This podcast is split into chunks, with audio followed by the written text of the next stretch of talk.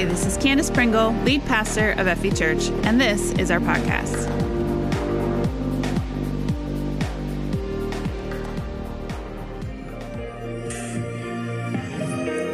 All right, so bragging rights is the current sermon series that we're in. This is number two. And uh, I just gotta say, this is an extremely unique series, even for my series. I feel like most of my series are extremely unique, but this is a unique one. I continue to be amazed at how God just brings it all together. It feels like every week after Sunday, I, I sit down, I'm, oh, okay, unburdened, you know, with the word that God has placed on my heart. And yet he continues to bring a new word and they all just fit together so perfectly. they're what we need to hear right now. God is always doing a new thing and giving us a new word. So I'm excited to share this one with you. Last week, of course, we talked about how Paul uh, he didn't brag about his accomplishments and how many people he had got saved and the numbers in the seats in his churches. He bragged about his persecutions. He bragged about his sufferings, his sacrifices in the name of Jesus and how, how God worked through his weaknesses. You know, the early disciples and apostles didn't let a lot of persecution stop them. Didn't let it stop them from spreading the gospel message and they were happy to lay down their lives. As, as we saw in the Bible trivia earlier, Peter didn't even feel worthy of being crucified in the same way as Jesus, tradition holds. Was happy to lay down his life. And I hope that God is now preparing us for when the time comes and persecution begins to come towards the church that we will be happy too. That we'll be joyful in all circumstances, that we'll be ready to lay down our lives. But today, we're going to look at another braggart in the Bible. Paul bragged about his sufferings. Peter, however, bragged about other things. In fact, it was pretty common practice among the disciples to argue about who was greatest. who was the greatest? Uh, a few months ago, we, we had a sermon series where I went over all of the amazing things that Jesus followers, believers, have done throughout the world, that Jesus literally changed every culture around the world for the better. And one of those was humility, this culture of humility, where now we feel, even non believers feel like it's kind of uncouth to brag about yourself or to argue about who is the greatest among you, right? We play down our, our strengths sometimes in groups and we elevate others, and, and all of that is Jesus. Before that, culture was not that way. Right? Ancient cultures uh, felt like bragging was the way to go. And so this is certainly what the disciples did. Peter and the rest of the disciples bragged about who was the best. They argued about who was the best. So jump back in time from, from Paul and the early church, as we went over last week, to the very end of Jesus' ministry on earth before his crucifixion and persecution. Jump back with me because this is, is the kind of discussion that Peter was known for then. And we're going to read just a little bit of context before we get into the text today. So, Luke 22, uh, Jesus is talking to the disciples and he says, Simon, Simon. Now, this was Peter's old name. Jesus had already renamed Peter to Peter, the rock upon which he would build his church. Simon actually meant listening or to hear. And I think because God is a God of intentionality, right? Because he does not do something for no reason. He always, when he does something, he's doing something, right? When he does nothing, he's still doing something. If you were here in the room today, I would hope you could complete those sentences for how many times I've said them. So when Jesus is saying something here, he's saying something. And he says, Simon, Simon. Not Simon Peter, not Peter, to which he's already named him. He says, Simon, Simon, and he says it twice. Simon, Simon, remember who you used to be. Right? Simon, Simon, remember who you are. Now he's calling attention to his very character, the person that he used to be and the person that Jesus has called him to be. Simon, Simon. They're in the middle of this argument who is the greatest disciple? Who, who's going to sit at the right hand of Jesus? All right, something they also argued about occasionally. Simon, Simon, Satan has asked to sift each of you like wheat. The first time I read through this text, I sort of skipped over that verse for some reason, but it hit me like a ton of bricks. Satan has asked to sift each of you like wheat. You remember the story of Job? How Satan waited in line. He was so important, he had to wait in line at the throne room of God to ask if he could possibly take things from Job, if he could possibly help God prove Job's worthiness.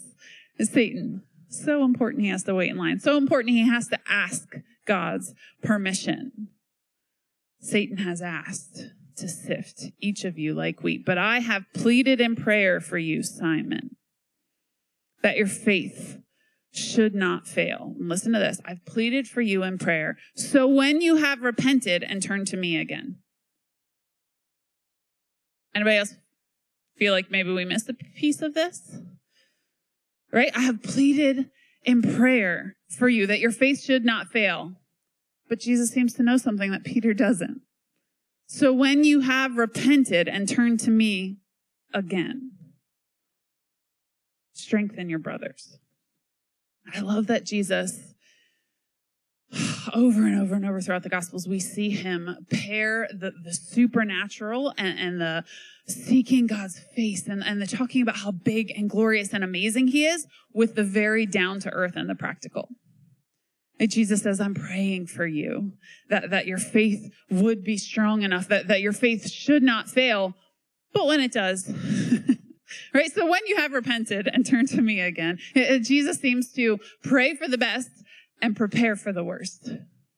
We see this. This, this is the pattern of the gospel, really. It's a pattern of who God is, the very character of God. He wants the best for us. He hopes for the best for us, but he also gave us free will. And he has a plan for when we mess up. Not if we mess up, but when we mess up. He sent Jesus before you committed your first sin. Jesus already died for you. Right? He sent Jesus before he knew all the, the selfish ways that you were going to betray him. Jesus already died for you. There was already a plan in place to win you back. And as we talked about in the past couple weeks, there's a burning bush somewhere in your life calling you back. Because God has a plan. He is a planning God. He hopes for the best for us. He wants the best for us, but he prepares for the worst. And so Jesus says, I have pleaded in prayer for you, Simon, that your faith should not fail. So when you have repented and turned to me again, strengthen your brothers. Peter says, Lord, I, I'm ready to go to prison with you and even to die with you. Like, what are you talking about, Jesus? Right? Like, I, am ready. Let's go. Let's do it right now. I, I'm ready to go to prison with you and even to die with you. But Jesus said, Peter, Peter, let's see him calling him Peter now, right? the language that Jesus uses is important. Peter, let me tell you something. Before the rooster crows tomorrow morning, you will deny three times that you even know me. Jesus knows something Peter doesn't here. And then Jesus asked them, When I sent you out to preach the good news and you did not have money, a traveler's bag, or an extra pair of sandals, did you need anything? No, they replied. But now he said, take your money in a traveler's bag. And if you don't have a sword, sell your cloak and buy one. For the time has come for this prophecy about me to be fulfilled. He was counted among the rebels. Yes, everything written about me by the prophets will come true. Look, Lord, they replied, we have two swords among us. That's enough, he said. So this isn't actually our text today. I just want to give you some context. And there's a couple of things to notice here before we actually get into what we're studying today. Number one, Jesus knows what Satan asks for. And he's already preparing for it. He's already provided you a way out. There is no temptation that will come across your desk, that will come into your life that you cannot withstand. He's already given you all the tools, but he also understands that you're human and you will probably, maybe, definitely fail. Right? And he has a plan for that too. Jesus knows what Satan asked for and he prays for us. But notice Jesus' prayer. He didn't pray for protection for Peter. he didn't pray for protection. but for his faith not to fail. He didn't pray that he would avoid the sufferings and trials and temptations, but that he wouldn't fail through them. I prayed for him not to fail. He, Jesus' prayer for us isn't to just be comfortable. It's that we would endure the discomfort. Right? And number two, when he says, Jesus says, when you have repented, he already knows that Peter will fail and will also turn back to him. And he's calling him into ministry, knowing this, even before he's failed in the most epic way, like just as epic as Judas, pretty much. That's how Peter fails. And yet Jesus has already called him. I don't know about you, but that's super comforting to me. Right? No matter uh, my failures in my past or future, the calling on my life stands. Jesus has called each and every one of us to something within his kingdom. He's gifted you with talents and abilities unique to you to reach your world and the people in it. And he already knows you're, you have made mistakes and you're going to make mistakes. He's called you. Anyway, number three, I want you to notice before we move on. We see here that Jesus isn't a 100% pacifist. This is a little bit of theology today, but I'm going to break it down, right? We see that he asked them to pick up the sword and you can, Peter sort of gets a bad rap in this context we're going into, but you can sort of see where the misunderstanding came from. Jesus did say to go get swords if you don't have them. He said, pick up a sword that the time is coming for that. Peter just misunderstood when that timing was.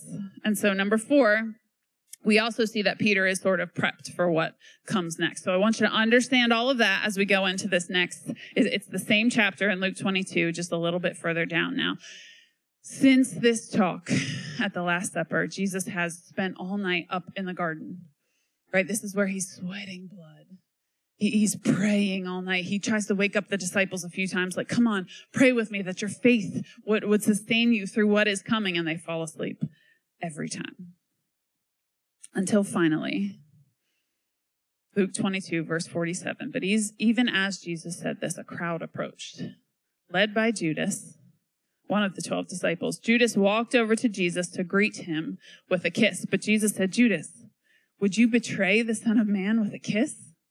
When the other disciples saw what was about to happen, they exclaimed, Lord, should we fight? We brought the swords. And one of them struck at the high priest's slave, slashing off his right ear. We know from other gospels that that one of them was Peter.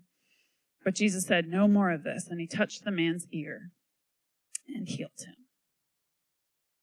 Notice a few things about this interaction. Uh, this passage jumped out at me this week. Actually, my husband mentioned it just as we were talking, and I said, Oh, that's what God has for us this week. And number two of bragging rights, because Peter asked for Jesus' input. He did, right? Uh, or should we go back? Verse 49. Lord, should we fight? We brought the swords. But he didn't wait to hear the answer. Immediately, and one of them struck at the high priest slave, slashing off his right ear. He, he let panic win.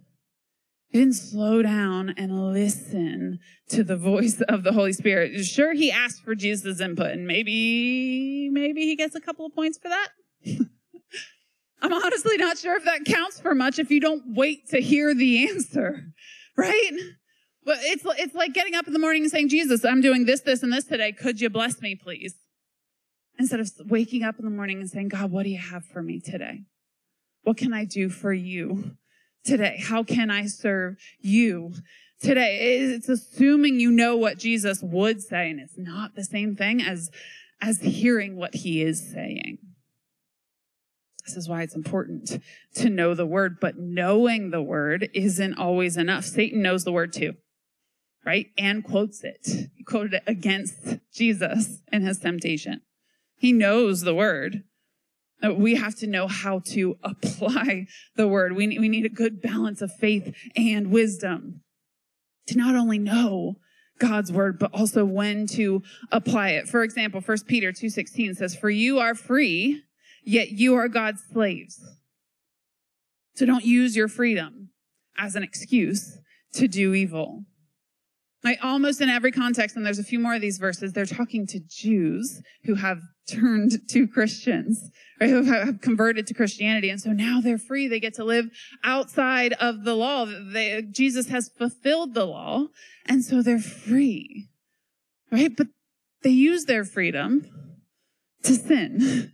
That's not what Jesus intended, right? Sure, you can actually uh, 1 Corinthians 10 23 says, You say I'm allowed to do anything, but not everything is good for you. Right? You say I'm allowed to do anything, but not everything is beneficial. Galatians 5:13 says, "For you've been called to live in freedom, my brothers and sisters, but don't use your freedom to satisfy your sinful nature. Instead, use your freedom to serve one another in love."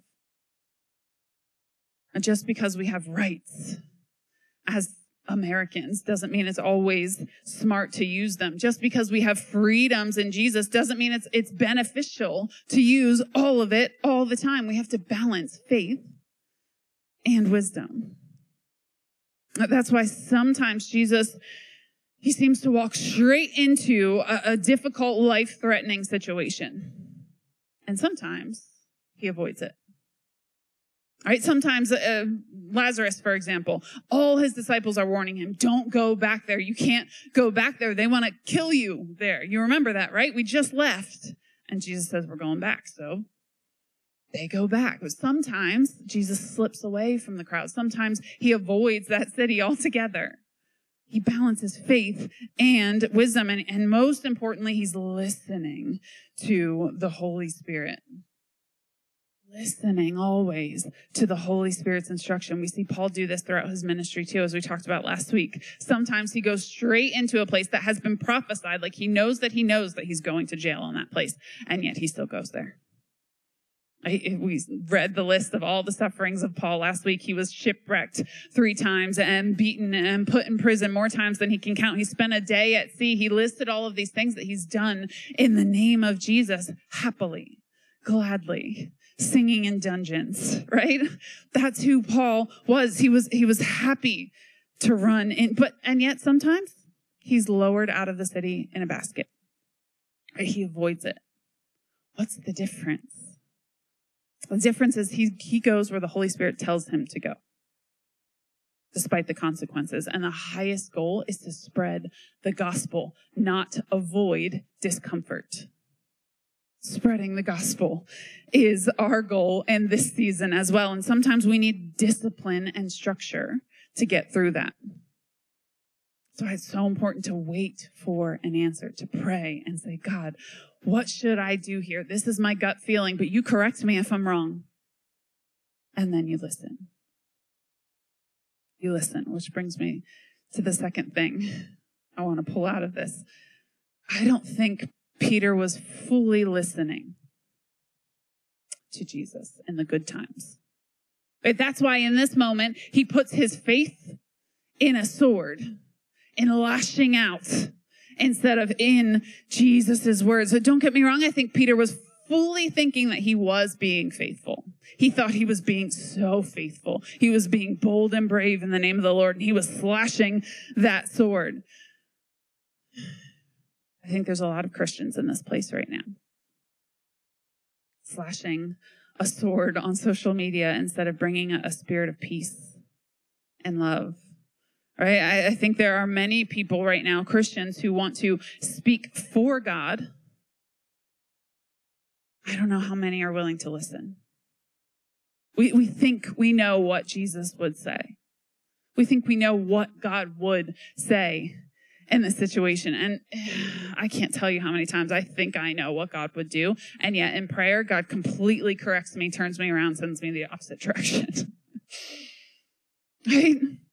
We have to listen to the Holy Spirit to truly say, God, take all of my beliefs, all of my thought patterns, all of my mindsets, all of my political leanings, all of my behaviors and habits, and change them if you need to reinforce the ones that, that should stay, but also transform me from the inside out. I'm willing to give up everything but Jesus. Take the world, but give me Jesus. I say this all the time, but I think Peter was relying on that sword. That was his, his uh, comfort, his security blanket in that moment. That that was his source of faith. But you can't just choose to have more faith right? This is what I say all the time. You can't just walk out the doors of this church and say, I'm going to have more faith today. It doesn't exactly work like that. And we fail every time. And then we think, oh, I'm just, I'm not suited for this. I just, I can't do it. Faith is built brick by brick. You can't just pretend to have more of it and have more of it. The good news is you don't have to wait for a storm to come or bad things to come for God to prove himself to you and build faith that way. That's why he gave us the disciplines The spiritual disciplines, reading your Bible, fasting, praying. These are the ways we build our faith. We train in Christianity. Just like you would go to the gym every day. Having a membership at the gym doesn't necessarily make you strong, right? And fit and healthy. Going to the gym, using it, spending the time and energy training in it is how you build your body, your muscles. It's also how you build your spiritual muscles. You train, worship, you pray, you spend time in the word, you fast. I think Peter is compensating here for his lack of faith with a big show. I think he's trying too hard. I think he's assuming what Jesus would say instead of listening, instead of just letting Jesus change him from the inside out. He's trying to lead Jesus instead of being led by him. You see this in other areas of Peter's life too. Right before the triumphal entry, the, the Palm Sunday story where Jesus comes in on a donkey, we see Peter say, But Lord, that would never happen to you. They're not going to persecute you and come down on you. That, that, will, that will never happen to you. And what does Jesus say? Get behind me, Satan. Get behind me let me lead you, right? You have no idea where we're going with this. But Peter was thinking about the here and now that Jesus would be king here and now, that he would fix all his problems and, and that he would be at his right side. He would be the, the, on the right side of history. He had no idea that Jesus wasn't just looking at that culture and time and place, that he was looking at all of us, this culture and time and place too.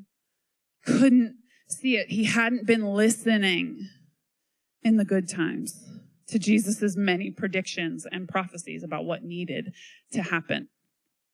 He wasn't listening. His view was too short. He, he didn't have his sight set on eternity, and eternity is really long term.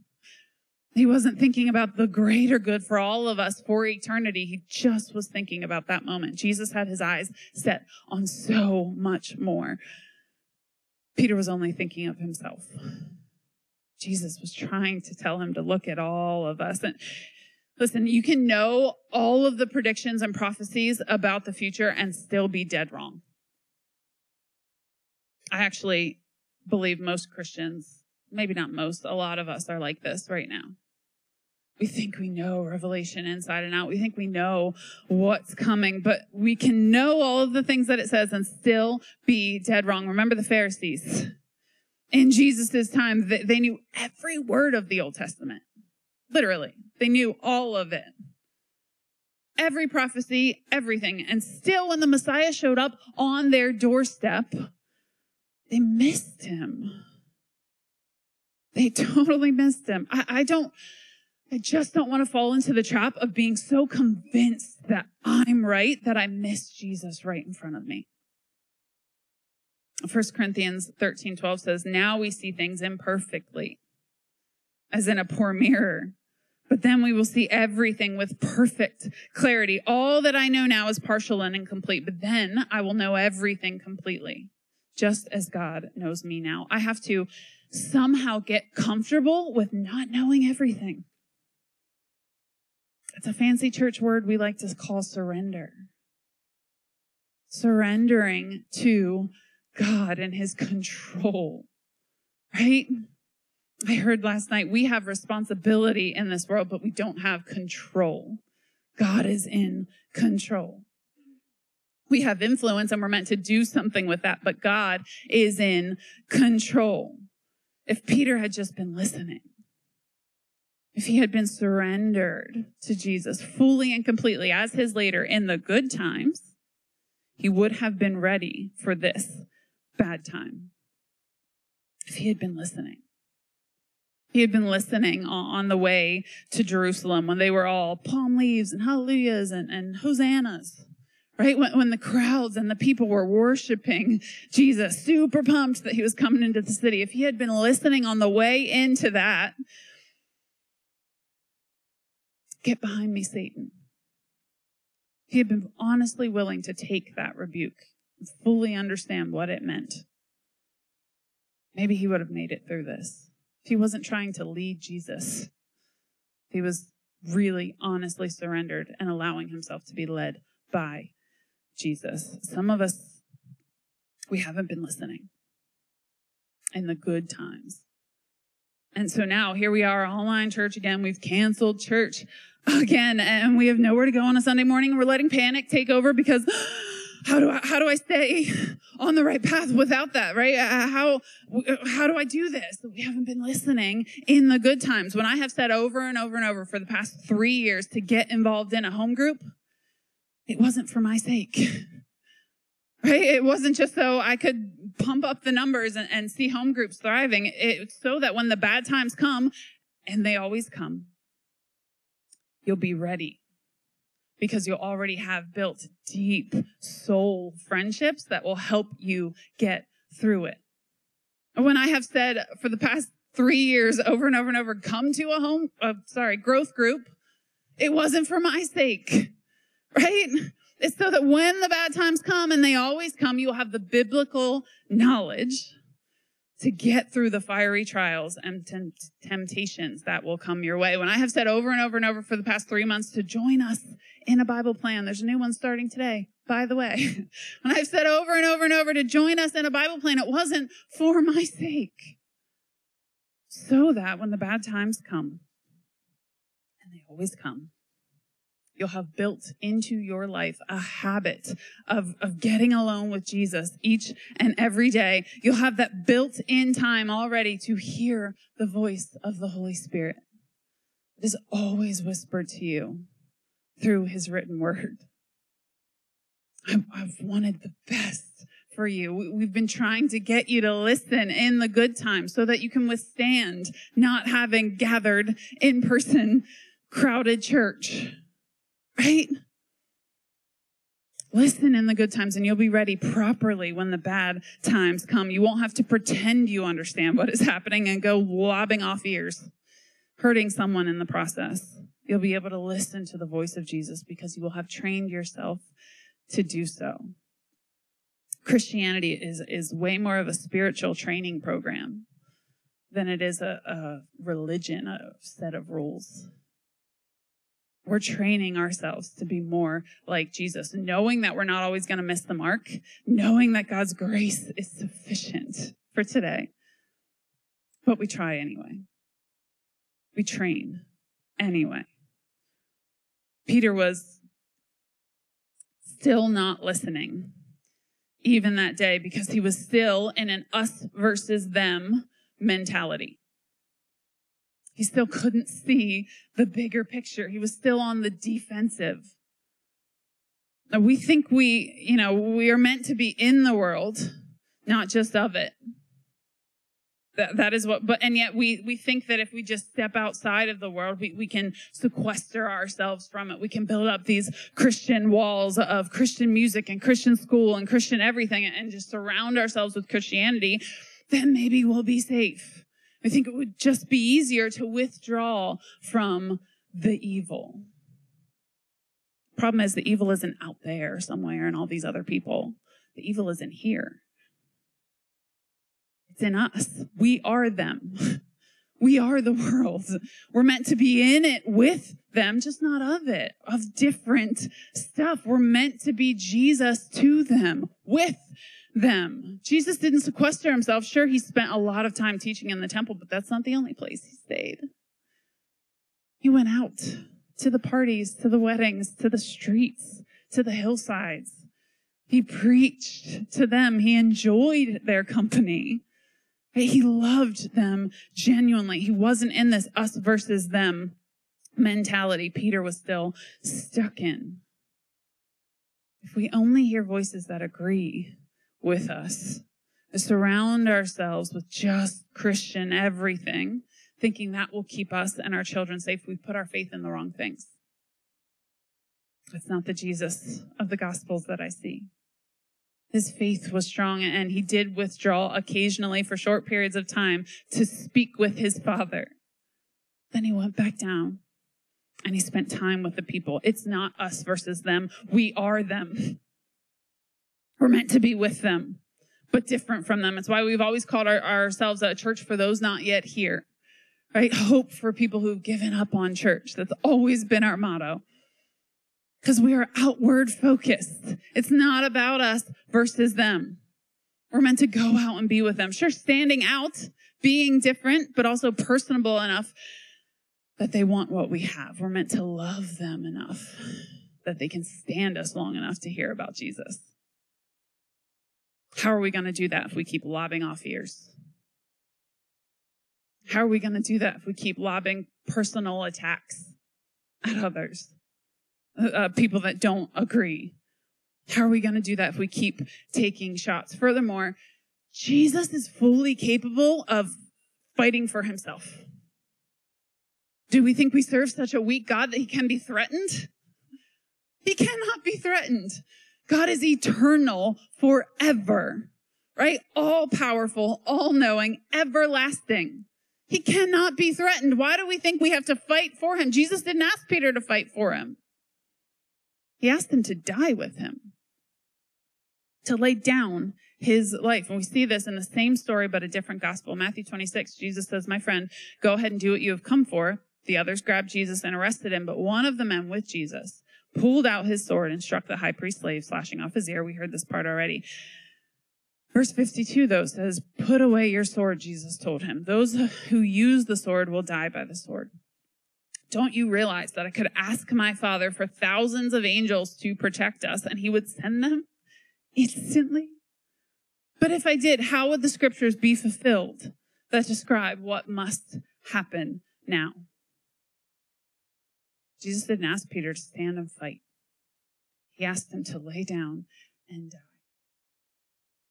He asked him to give his life as a ransom for many with him. He asked him to stay up all night and pray with him, that his faith would sustain him through what was to come. I know plenty of Christians who are willing to lob off some ears, who are willing to stand and fight, but not out of a love for people, out of, out of a, a misguided stubbornness, out of some anger and pride, perhaps.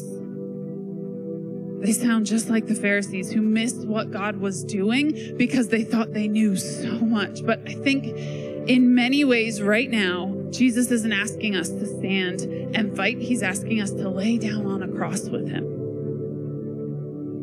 Die to ourselves, our flesh, our, our selfishness, our comforts, our preferences out of a love for others. I think maybe a lot of American Christians right now are too worried about their rights and not nearly worried enough about their burden as believers, about the sacrifices that we're called to make, about the persecution that plagued the early church and is meant to plague the end times church as well. Paul laid down his rights as a Jew to reach the Gentiles. He also laid down his rights as a believer to reach the Jews. Sometimes he even laid down his rights as a Roman citizen to reach non Romans. We should be happy to lay down our lives, our rights, our freedoms to reach just one more. Don't get me wrong. I have been very worried throughout this series that I would somehow go too far in either direction.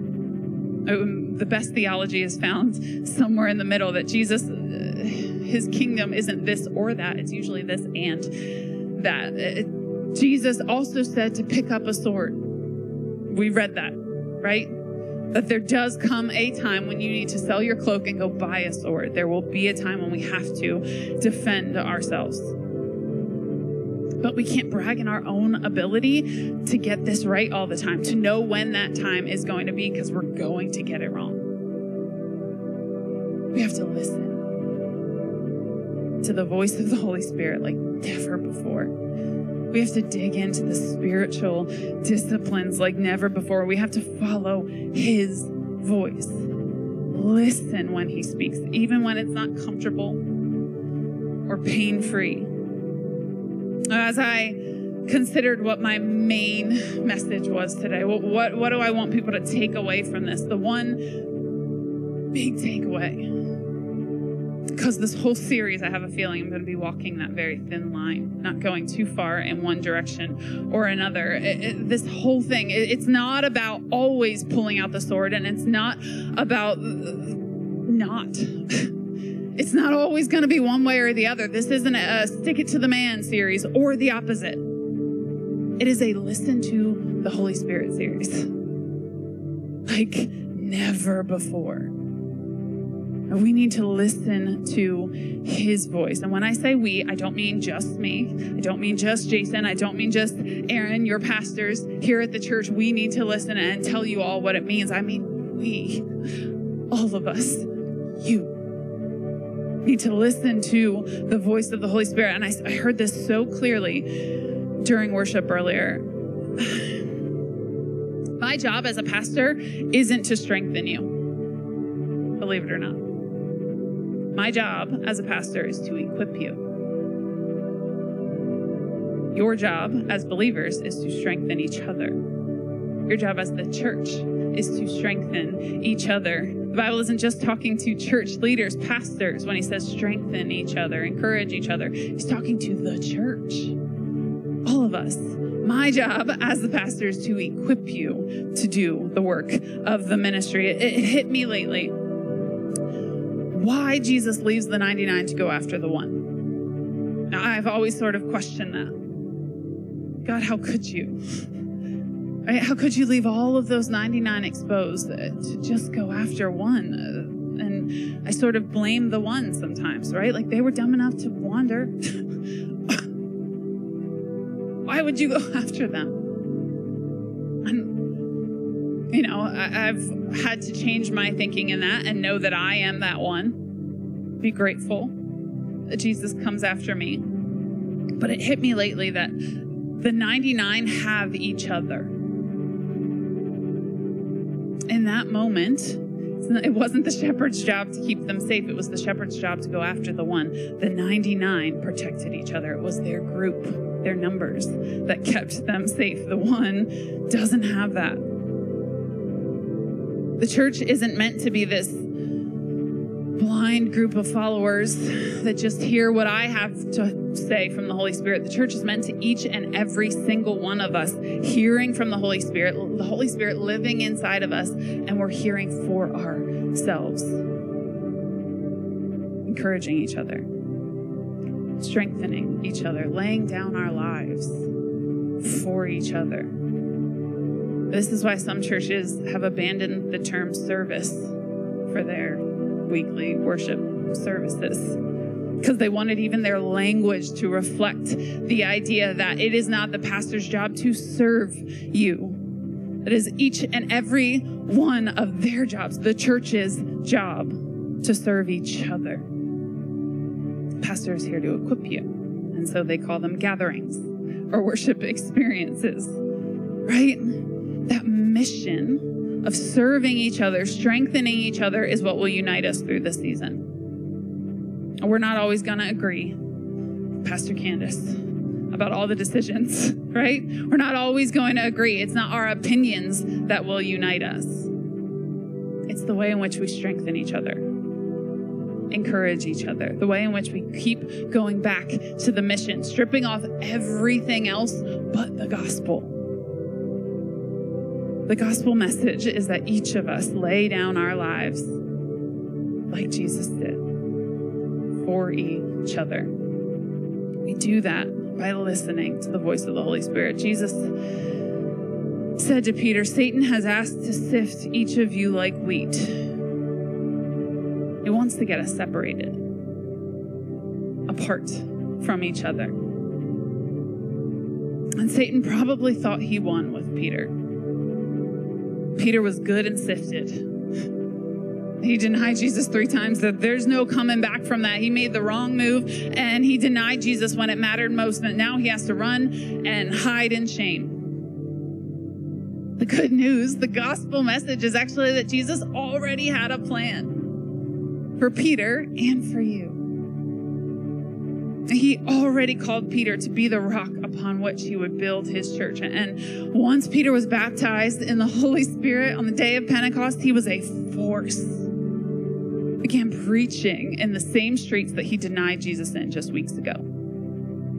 He preached powerfully, and people listened. 3,000 people were added to the church's number that day because Peter the denier, the, the, the braggart, the one who jumped the gun, the one who wasn't listening, that same Peter was now empowered with the Holy Spirit to go into all the world and preach the good news. Listen, you may be at home today. You may not be here around the altars. I may not be able to do a big altar call where you all come forward and we pray powerfully that the Holy Spirit would fall. But the good news is that we don't need that. The Holy Spirit can meet with you right where you are, wherever you are. I've heard of people leaving our church services actually and getting baptized by the Holy Spirit in, in their cars in the parking lot.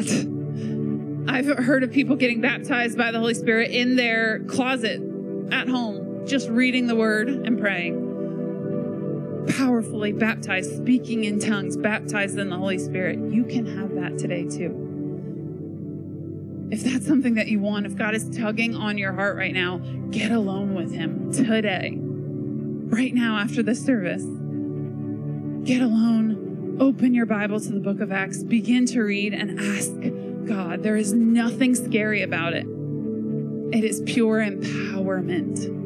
It is wisdom and strength for you to do the job that God has called you to do. Some of you have felt a calling on your life for a long time wondered how am I how am I going to do this?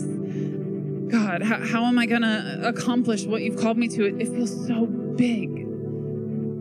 You were never meant to do it alone. Jesus never asked you to do it alone. He gave you a helper.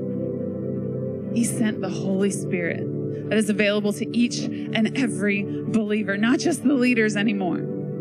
Each and every one of you as you walk into what God has for you, He wants to give you all of the gifts, all of the, the boldness and wisdom that you need to get the job done right and well. Get alone with Him. All you need is a hunger for more. That God, I want more of you. I'm willing to lay everything else aside, all of my beliefs, all of my mindsets, all of my habits, everything. Just give me more of you. I need you more than yesterday. I need you more, and He will come, wash over you like pure love, and baptize you in the Holy Spirit. That is my prayer for each and every one of you today throughout the series. That we would listen to the voice of the Holy Spirit better than before, that we would stop bragging about our, our rights and our freedoms and, and what we're owed. And we would start laying down our lives for the people around us, that we would listen to the voice of Jesus like never before. Father, we thank you. We praise you for what you're doing in our midst, for what you're going to do in our midst, that you are always doing a new thing. Father, I pray that you would get this church, Freedom Valley, the vibrant, passionate, selfless church you called us to be, that you would get us ready for what's to come. That right now we would be digging our roots down deep deep and strong. And that when the time comes, you would raise us up, that we would be able to be a light in this world, a beacon of hope to the people around us. Father, help us deliver clear gospel messages like never before. Help us get rid of all the, the religion, the, the extra, the rules, the, I don't know, opinions and mindsets about it, and just come back to a pure, simple gospel message that you love us so much, that God is real, God is good, and He loves us so much. He sent His Son. Thank you for giving us grace. Thank you for having a plan, even long before we messed up, having a plan to bring us home. You're sitting at home today saying, I've messed up. You don't know what I've done, Candace. You have no idea. I've been so selfish. I've messed up my life so completely. There's no way God could use me. I'm here to tell you today, I thought the same thing. I didn't think I was worthy or, or a good enough speaker or good enough. I, I was so scared. Thought I had messed up too much, that my failures defined me. God has a plan for me, and He has a plan for you. Jesus came long before you messed up. He was thinking of you on that cross. He died for all of us, not just for that time and place. If he had wanted to save that time and place, he could have become king easily on Palm Sunday. He chose not to. He chose to walk to that cross. Right? He had Peter there with the sword, ready to defend him, ready to ride off into the sunset away from the bad guys. He chose every single step over a three year period of ministry was toward that cross. He laid down his life for you. He's calling us to do the same. It doesn't matter what you've done, or what regrets, griefs, shame you're living with today. Jesus died for you. God is real.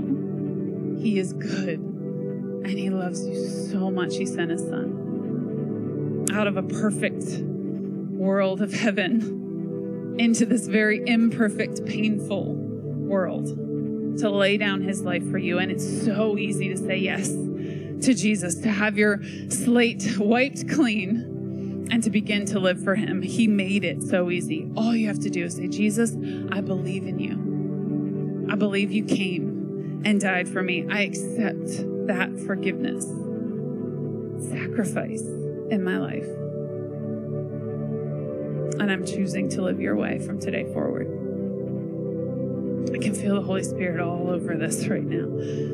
For those of you watching, pray that prayer. Jesus, I believe in you. Believe you forgave my sins. I'm choosing today to live for you from here on out. And He does. He forgives every time. And He makes a way back into right relationship with your Creator. The Father, Heavenly Father, that knows you better than you know yourself, loves you so much. Pray that prayer today. If you did, go to fv.church slash I am in. You'll get a little Bible plan that will help you understand that decision that you just made and, and find a way forward. You can also submit a, a request for me to reach out to you personally. I would love to talk to you about that decision, help you through it the best that I can. I'd love to know that you made that decision today. For those of you who have already made that decision, this is a call to pursue the Holy Spirit like never before. You got my email this week, you know that I'm heading into a season where I'm going to challenge you. It's my job to equip you. This series is challenging. I left you last week with a heavy word, but it's straight from the Holy Spirit. And please know that I have wrestled with it so that I, I struggled through every word. And Holy Spirit, is this really what you're saying? Sometimes I'm wrong. And I have to correct it with Him. I delete whole paragraphs in my notes. The Holy Spirit is challenging us right now. We can be a church of house churches. No problem, right? We don't need this building. It's an amazing tool, and I'm very grateful for it. But we don't need it for the gospel message. We can be a church of house churches. I, I want to see you and, and pictures of you baptizing people in your bathtubs. right? Baptizing people in the Holy Spirit around your dining room tables. It's my job to equip you and teach you how to do that. And today I'm going to add a whole bunch of things to the sermon notes, so check back in a little while. You need to be equipped in this world. That is my job, but it is your job to strengthen each other and to spread the gospel message. We're going to do that going forward, being the vibrant, passionate, selfless church we were called to be, but reaching this world with the message of the gospel like never before. Who's with me? Right? Join me in that mission. We can do this, even in a culture that is largely becoming uh, uncomfortable to be a Christian right? We don't need to stand up for our rights and push Bibles back into schools. It's no point if they're not going to read it anyway. Right? We don't need Christian culture to spread the gospel message. In fact, we were sharing Africa stories last night, and it just hit me all over again how receptive people are in non Christian cultures. They're so receptive to the gospel. I've been on probably a dozen missions trips throughout my life, and it always hits me. In non Christian cultures, the people are so hungry. Not that way in America. Christian culture isn't helping us. Like I said last week, a lack of persecution in American culture hasn't helped us all that much. Persecution is what spread the Christian church like wildfire throughout the Eastern world. That's why we have it here today the early church was persecuted. We have nothing to fear. Absolutely nothing to fear, not from government or culture or anyone. We're going to heaven, right? We know the end of the story. I've read the end of the book. Jesus comes back and he's going to fix it, but it is going to get worse before it gets better. We are headed toward persecution, whether in my lifetime or a next one. I'm just not afraid not afraid. Jesus has equipped me with the Holy Spirit with all of the boldness and bravery that I need to spread this gospel message. And I'm going to keep preaching it even if it lands me in prison. I'm going to keep preaching it even if it lands me in beatings, even if it takes me to the cross. Jesus laid down his life. How do I think I'm worthy of something else? We can follow Peter's example, not in the lobbing off of ears, right? Not in the standing up and fighting, but in the laying down of our life. Father, I pray that you would help us do that. Holy Spirit, speak to individuals right now as they're sitting at home, as they're listening to this message. Speak, God. Fall on every single person hearing my voice. Fall, Holy Spirit. Equip us empower us, give us all the gifts and talents that we need to spread the gospel throughout the world. Be with us and help us to listen. Help us to soften our hearts toward one another. Jumping out of that us versus me, us versus them mentality. And just being the church wherever we go, carrying you with us wherever we go, being the salt and light that we are called to be. We thank you. In Jesus' name, amen. Thank you so much for joining us today.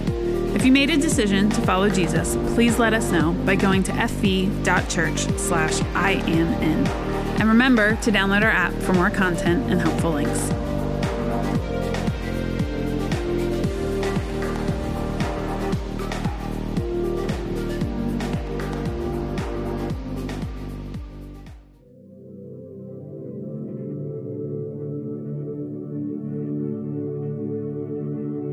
No matter how you're receiving this message today, excited and eager and cheering along, or carefully contemplating your past opinions, I want to encourage us all to take some time and process these words.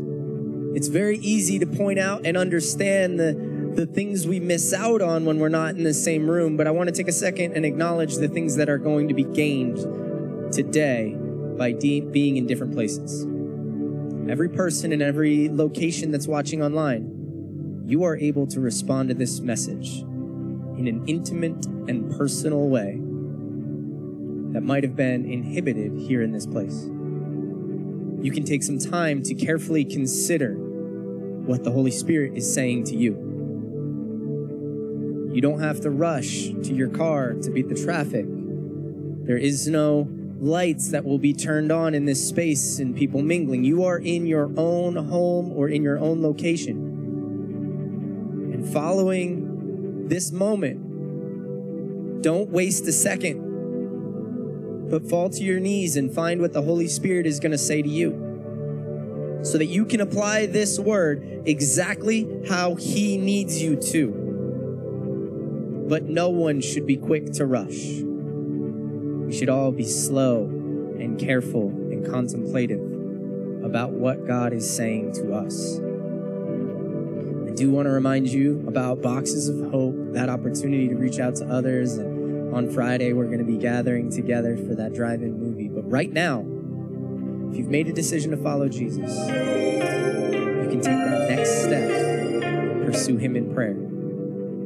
If you've had Him in your heart for a while, you can take a next step towards Him. If you have some things to reconsider or contemplate or challenge yourself in, take that next step. We're going to keep this altar music going, and the room you're in is the very altar of heaven take a next step. When I'm done praying and I say amen, you continue in prayer in your private space where God is sitting with you. Heavenly Father, let us be like your disciples, willing to give up our own comforts, our own privileges, our own freedoms for the sake of the cross, that we would become a slave to this world so that we would become free in heaven. We would give up our own privileges so that we can gain the bragging rights of being known as a disciple of Jesus. As your disciples welcomed persecution and they celebrated in the blessing of it, that they became all the more bold in front of whatever was put in front of them, that we would be bold in only one thing the declaration of the love of Christ that has freed us from our sins.